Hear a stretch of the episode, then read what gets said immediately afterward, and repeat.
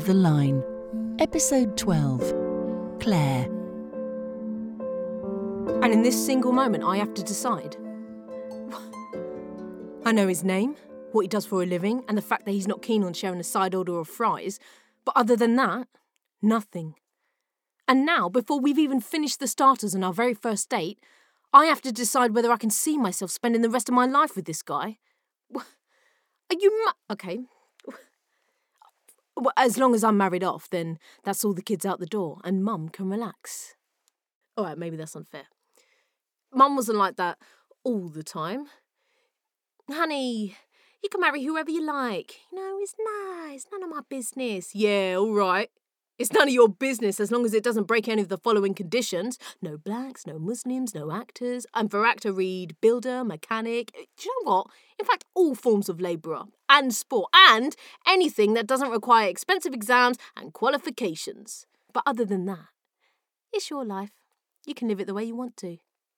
Yeah, just as long as I marry the nice Indian man picking the croutons out of his starter and wondering why I'm taking so long in the bathroom. In a way, I preferred it when I was younger. You know, when I didn't realise what was going on. It took me years to work out why nobody ever asked about me. Parties, weddings, family gatherings, they'd all come and go, and not once did I ever hear anybody ask after me. My brothers, yeah, sure. People fell over themselves all the time to hear about Sahil and Rajan, but not me. So what? I'm the youngest by 10 years. That doesn't matter. But you'd think someone would want to know how I was doing. But no, it didn't work like that. It still doesn't come to think of it. At first, I thought it was the way I dressed. You know, Indian girls aren't supposed to wear ripped jeans and Alanis Morissette t shirts. You know, we're supposed to be feminine. I actually thought I understood what that meant until I realised that being feminine means conforming to whatever the patriarchy has decreed is acceptable. Oh, and that rarely stretches to ripped jeans. Sahil once told me that society frowns on people who dress inappropriately. Oh, and by people he meant women, and by society he meant men. Man equals gatekeeper? What, so man gets to decide how I dress, how I behave, and what I say? He didn't like it when I told him to button up his shirt and cover up his chest hair.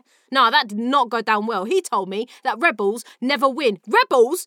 Who the fuck you calling rebel, mate? What you on about?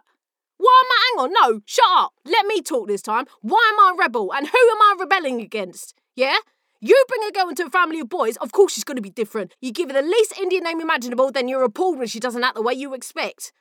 What is the problem? That's not my fault, all right? And you know, for all she's done for me, Mum was the same at times. I mean, yeah, she couldn't help it. It's the way she was brought up. When are you going to settle down? Oh, it would be nice to have a grandchild, would it? Well, you've already got six, isn't that enough? But I guess it isn't. Look, you basically gave me permission to make my own way. I don't want to live in a world in which success and happiness are measured by marriage and babies.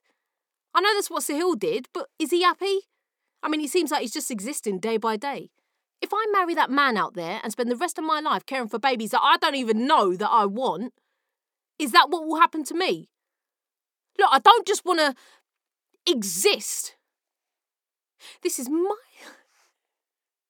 This is my life. Oh, God. And the thing is, I don't know what I want. All right? Everything I've ever done has been based on what other people think.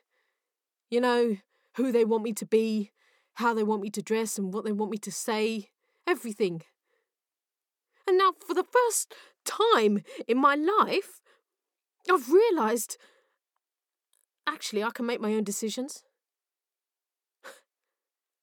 I mean, I'm talking to myself in the bathroom when I should be telling the guy out there that, you know what, I'm sure he's lovely, but I don't want to share my life with someone who won't share a bowl of fucking fries. If I do what society wants, then everybody gets structure and purpose, and babies. But if I do what I want, I don't know what anybody gets. Because there's the truth. The only thing I can guarantee is uncertainty. And that feels pretty fucking scary.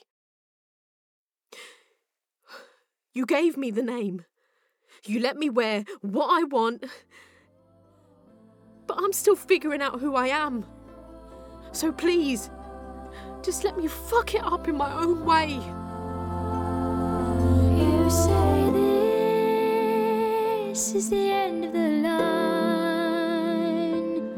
Didn't you know? Claire was played by Siobhan Athwal. The episode was written and directed by Mark Heywood. Production and editorial support by Hetty Hodgson.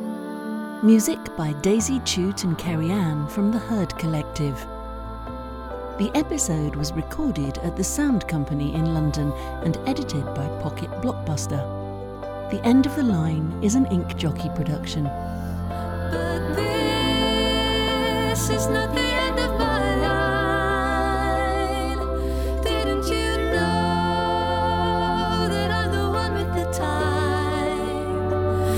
the end of the